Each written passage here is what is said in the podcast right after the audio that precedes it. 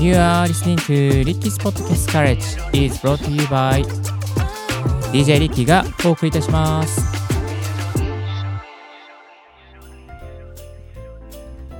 Good morning! ポッドキャスト大学の DJ リッキーです。この番組はポッドキャストのことを勉強できるポッドキャスト番組をお送りしております。ポッドキャストに関係する最新のテック情報や機材レビュー、海外情報、ライフハック情報を Apple Podcast をキーステーションにマルチ配信でお送りしております。今日お届けするトピックはこちら。ポッドキャストは何時頃収録するべきなのか悩みますよね。あのー何時頃が一番いいのかなって思ったりとか、まあ、夜にしたり朝にしたり昼にしたり夕方にしたり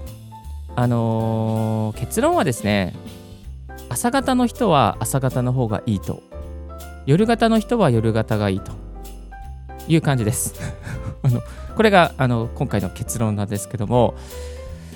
いろいろね、試したんですよね。過去2年か3年ぐらい。あ、2年ちょっとかな。で、夜に撮ってた時もあったし、まあ、大半は朝撮ってましたけれども、うーん、あのね、夜のね、収録になっちゃうとね、なぜか頭がね、私の場合は回らないんですよね。雑談してて、あれ？次何言うんだっけ？みたいなね、そのシナプスがつながらない感じがして、あこれ夜ダメだっていうふうに思いまして、えーいつも朝方に収録しております。逆にですね、もう毎回夜スペースやってる方とか、ボイシー配信してる方とか、毎回こう夜収録して、えーすぐアップしてる方も、中にはポッドキャスターの方とか、まあ、音声配信の方とかでですね、知ってる方はされてる方も、まあ、いますね。人それぞれのライフスタイルに合わせて収録して、まあ、配信していくっていうこともありますし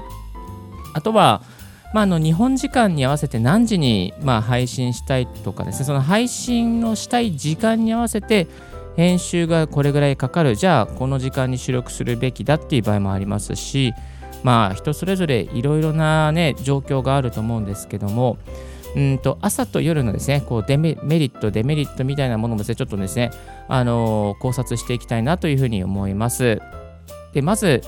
朝に収録するメリットなんですがまず一つ目としてはですねあの脳がすっきりしているということがありますね。脳がすっきりしているので、まあ、雑談とかいろいろとですね思考が整理されている状況で話すので、あのなんだろうな、こう雑談しててもどんどんこうなんかね、あのつながっていくっていうね、そういう状況がありました。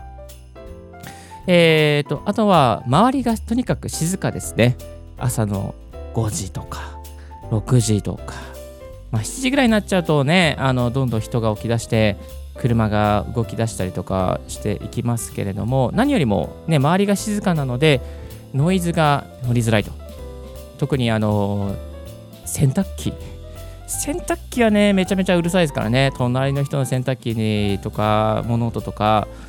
何かとね、車のなんかね、駐車場のブーンっていう音とかね、結構入っちゃったりするんですよね。でも朝5時とか5時半とか6時ぐらいに収録しておけば、まあ、それは目はあのね、そんなにこう入ってこないと。ただし、えー壁が薄いと、ちょっとね、迷惑になっちゃったりするんで、そこは気をつけなければいけないですよね。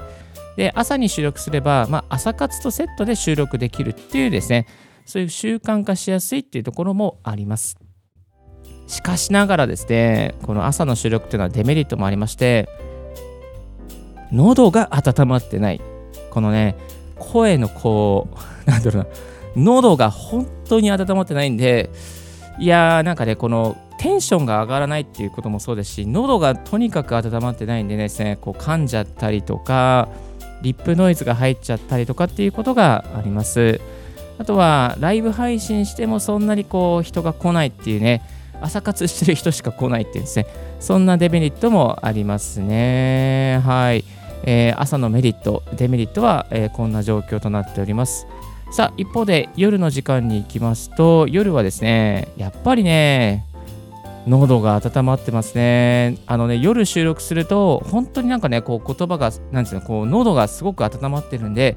すごくね、あのマイクに対してね、声のノリがね、非常にね、違うなっていうのがね、ありましたね。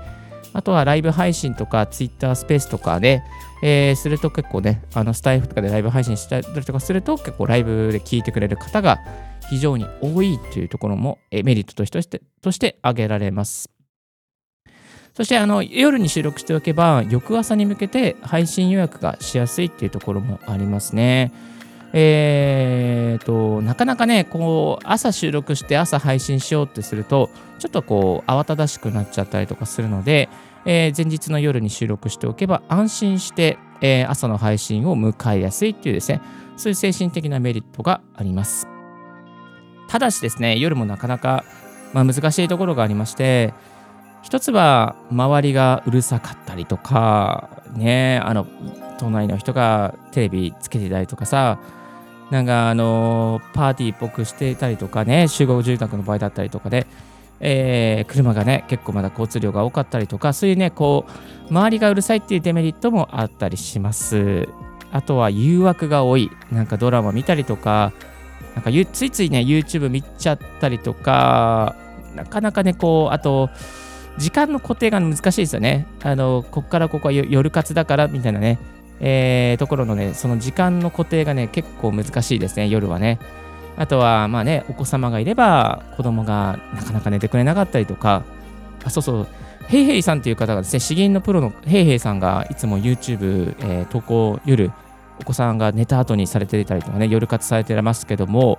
すごいですよね。ヘイヘイさんの夜活はすごくいつもチェックしております。あの、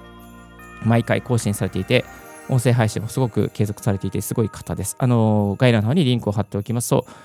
2つで頑張ってる方もいますが、あの、時間の固定がね、やっぱりね、難しいなっていうところがね、えー、あるので、ちょっとこう、私は夜活は向かないなっていう感じがしております。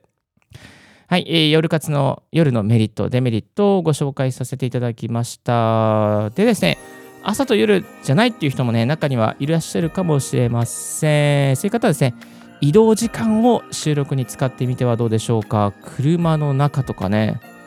いいですよ、車の中。まあ、ちょっとね、あの車の中のデメリットとしては反響残、ね、残あのリバーブがね、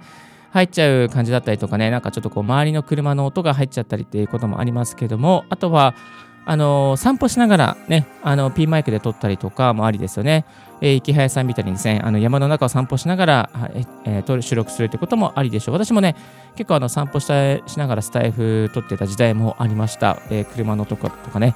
あの多摩川の橋を渡りながら撮ってたりもしてました。あとは昼休みにですね、ちょっと会議室でね、昼休みにポコってね、撮るとかね、あのちょっとこう、一人こもってなんか撮るとかっていうこともありかもしれません。さあ、えー、そんな風にですね、あのいろいろと時間をですね、駆使しながら、ポッドキャスト収録することができます。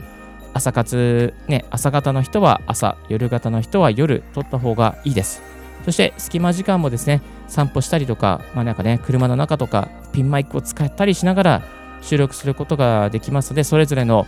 皆さんのですね、ポッドキャストのライフスタイル、また生活、仕事のね、ライフスタイルに合わせて収録してみてはいかがでしょうか。まあ、いろいろやっていくうちにですね、あ、自分はこのルーチンで、この時間帯でやるのが一番ね、回っていくなとか、一番継続がしやすいなっていう時間を見つけることができますので、ぜひ、いいベスト、あなたのベストタイムをですね、ベストレコーディングタイムを探してみてはいかがでしょうか。今日は、ポッドキャストは何時頃収録するべきかというテーマでお届けさせていただきました。今日の合わせて聞きたいは、ポッドキャストは年末年始休むべきなのか、アメリカの傾向シェアという過去の親を紹介させていただきます。これからね、クリスマスですけどね、聞かれなくなるんですよ。まあ、その傾向とかですね、あの対策を紹介しておりますので、よろしければこちらも聞いてみてください。